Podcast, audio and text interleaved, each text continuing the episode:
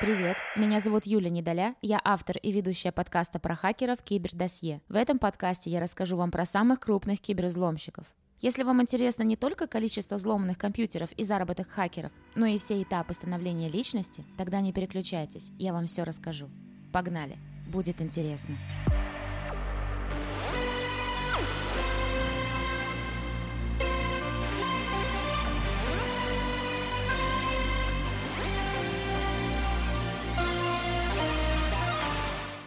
Митник Кевин Дэвид родился 6 августа 1963 года в Лос-Анджелесе, Калифорния. Сегодня Кевин – консультант по информационной безопасности, но вот 30 лет назад он был самой желаемой добычей ФБР. Ну, начнем по порядку.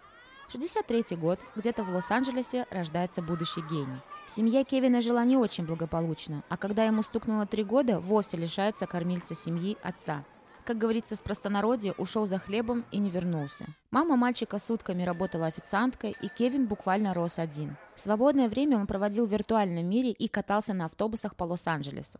Да, именно покатушки по городу были его первой аферой. Он легко подделывал проездные билеты и изучил город вдоль и поперек. И, кстати, Митник обладал феноменальной памятью и запоминал дома, улицы, повороты, а сейчас рассказывает журналистам, что до сих пор помнит пароли и никнеймы 20-летней давности. На билетах юный Кевин не остановился и перехватил управление системой голосовой связи в Макдональдс Авто. Он по самодельному радиоустройству говорил посетителям всякие гадости, но только в том случае, если они приезжали на дорогих машинах и вели себя слишком развязно. Все дело в том, что Кевин не искал себе денежную наживу, он просто развлекался. И вот еще одно доказательство этому факту. В 16 лет Митник совершает свой первый взлом школьной локальной сети. Ему открылся доступ ко всем оценкам, и несмотря на то, что он мог исправить их, он этого не сделал.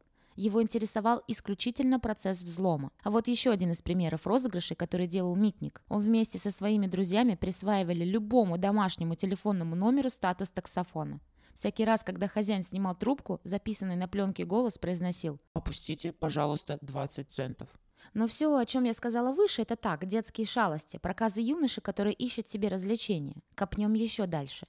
Когда Кевину исполнилось 17 лет, он совершает свой первый серьезный поступок, нарушающий закон. Он вместе с единомышленниками взломал сеть крупной телефонной компании Pacific Bell. Оттуда Митник скопировал учебники по применяемым в то время технологиям связи и необходимые программы для работы с ними. Вскоре группу хакеров, в которой состоял Кевин, сдала властям девушка одного из участников. Кевина приговорили к трем месяцам в исправительной колонии для несовершеннолетних и одному году условно.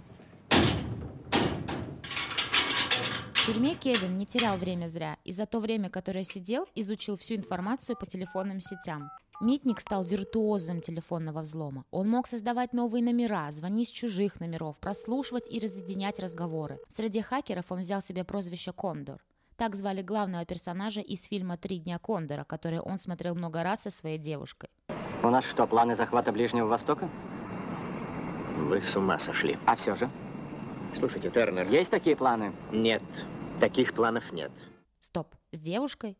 Да, именно с ней. После своего заключения Кевин ходил на частные курсы по программированию. На них он и познакомился с девушкой по имени Бонни. Она была помолвлена, но подозревала, что жених от нее что-то скрывает. По ее просьбе Митник проник в базу кредитного агентства и выяснил, что все активы молодого человека заморожены, а недвижимость и авто проданы. После чего Бонни бросила своего непутевого жениха и стала встречаться с Митником. Вот такая ирония. Тогда Кевин работал вместе с хакером Лени Ди Чико. Интернет и телефония были тесно связаны, и преступники зарабатывали большие деньги на манипуляции оборудованием и проникновении в банковские счета. Все шло хорошо, но в декабре 1987 года Ди Чико неожиданно сдает своего подельника ФБР. Что между ними произошло, неизвестно, но большинство мнений остановились на том, что те просто не поделили похищенные деньги. И Кевин вновь попадает за решетку. Его деяния настолько серьезны, что мы еще не можем в полной мере описать масштаб вреда», заявил на суде заместитель окружного прокурора. Он утверждал, что Кевин украл засекреченные коды доступа Пентагона и вообще мог развязать атомную войну. Судья приговорила его к 12 месяцам заключения в федеральном исправительном комплексе, где содержались убийцы и насильники. Несмотря на это, Кевин даже там стал проворачивать аферы. С помощью определенной последовательности цифр выходил на нужную подстанцию и заказывал междугородний звонок за счет абонента. Когда до освобождения из тюрьмы оставалось несколько дней, Бонни заявила, что хочет разорвать отношения с Кевином. Это стало сильным ударом для молодого человека, и он решил навсегда завязать с хакерством и начать новую жизнь. Да и к тому же психологи, которые общались с Митником, говорили вот что. Хакинг дает Кевину чувство самоуважения, которого ему не хватает в реальной жизни. Алчность и стремление навредить тут ни при чем.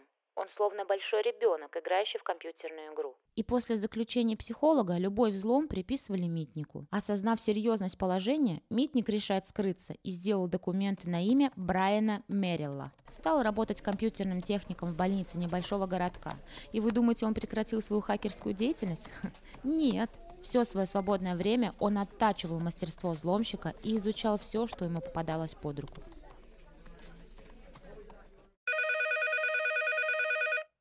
Мирную идиллию Кевина нарушил звонок отца. Год был 1992. В семье случилась трагедия. Тело сводного брата, которого звали Адам, нашли в машине рядом с наркопритоном.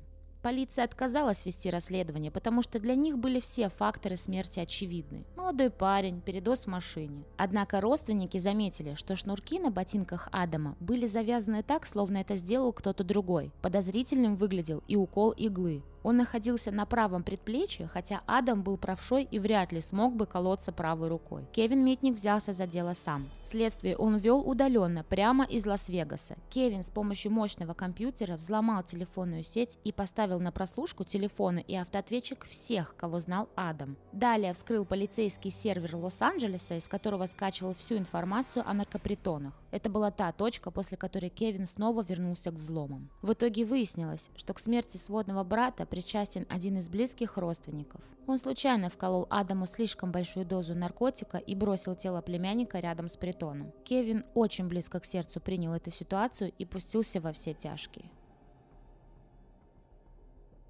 В ночь 25 декабря 1994 года Митник взломал компьютер Цутому Симамуры. Здесь небольшая ремарка. В некоторых источниках говорится Симамура, а в некоторых Шимамура. Я сделала выбор в пользу Симамура. Погнали дальше.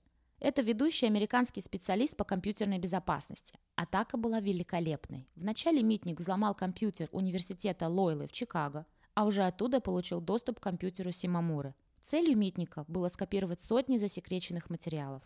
Для Симамуры это было вызовом и делом чести, ведь факт взлома подрывал его репутацию, и помимо украденных файлов, Кевин послал Симамуре звуковое послание, в котором его оскорблял.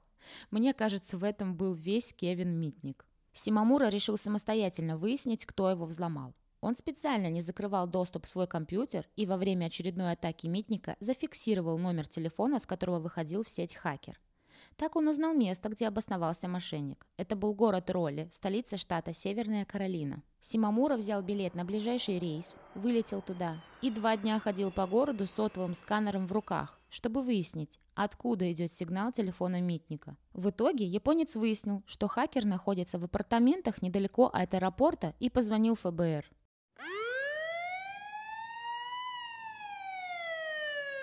15 февраля 1995 года группа захвата вломилась в номер и арестовала Кевина. Симамура находился при аресте вместе с агентами и позже написал книгу о том, как вел охоту на хакера номер один.